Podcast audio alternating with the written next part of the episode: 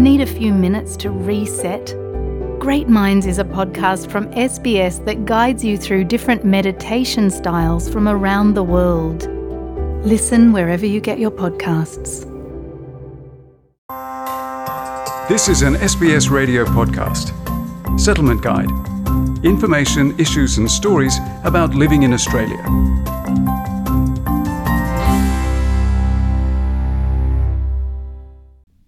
While home ownership has been on the decrease in recent years, it's still considered to be an integral part of Australian life. Whether you'll buy an established house or build a new one, property experts say both options have their advantages. Stephanie Skiberis and her husband moved into their first house last year. They decided to have the house built in the suburb of Donnybrook, 32 kilometres from the Melbourne CBD. We decided to build because obviously the land in the already established areas was quite small, um, and moving further out of the suburbs, uh, the land size is a lot bigger. And also, we, we got to build the house that we wanted. She says that if she had to do it again, she would still decide to build a new house over buying an established house. Definitely would build again. Um, you do tend to save a lot on stamp duty. Uh, and you do get that opportunity to build the exact design you want, make changes to the property if you'd like to, pick your own colouring, etc.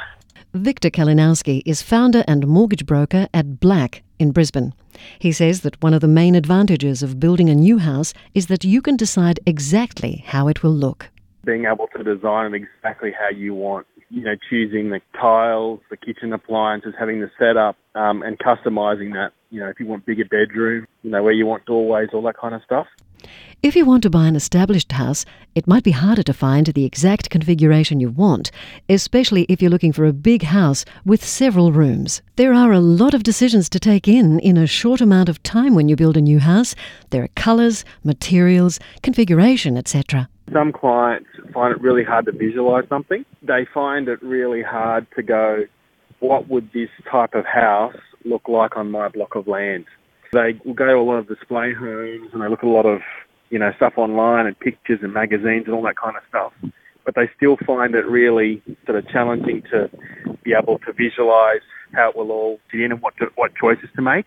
Peter Koulizos is a property lecturer and author.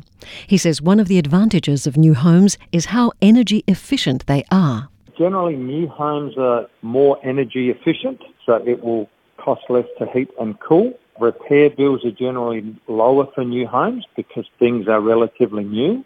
Modern floor plans and designs can be very popular, and, and many people want new, just like people want a, a new car instead of a second-hand car many people want new. But he also adds that a big disadvantage of building a new house is how long the whole process takes.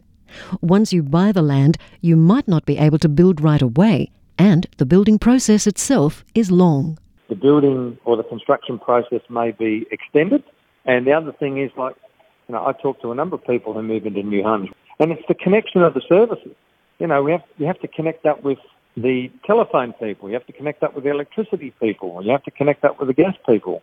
Whereas when you buy an established place, this is already done for you. So, buying an existing home is usually an easier and quicker process. Another major thing to take into consideration is where you want to live. If you want a house in an area close to the city, you'll probably have to buy an established house. You generally have to go further from city centres in new estates if you want to build. The other positive about buying established is you know what the surrounding facilities and other homes are like. You know where the community centre is, where the places of worship are, where the shopping centres are. But when you buy in a new estate, you don't know. Just because the developer says, oh, this is a proposed gymnasium or recreation hall, doesn't mean that that's what's going to be erected there. Because if the developer falls on hard times, they might decide to, to do something else with that particular block of land. The cost of building new or buying established is also something to consider. You will save money on stamp duty when building a new house, but it doesn't necessarily mean that it's always the cheaper option. The overall cost will depend on the house you want and the location where you want it. It's a good idea to sit down and estimate and compare the costs before making a decision. Try to think ahead and include costs of things like future renovations or having to keep paying rent if construction takes longer than expected. Victor Kalinowski says you should also think about how long you want to stay in that house. Is it your forever home, or is it a house you're planning on selling to upgrade later?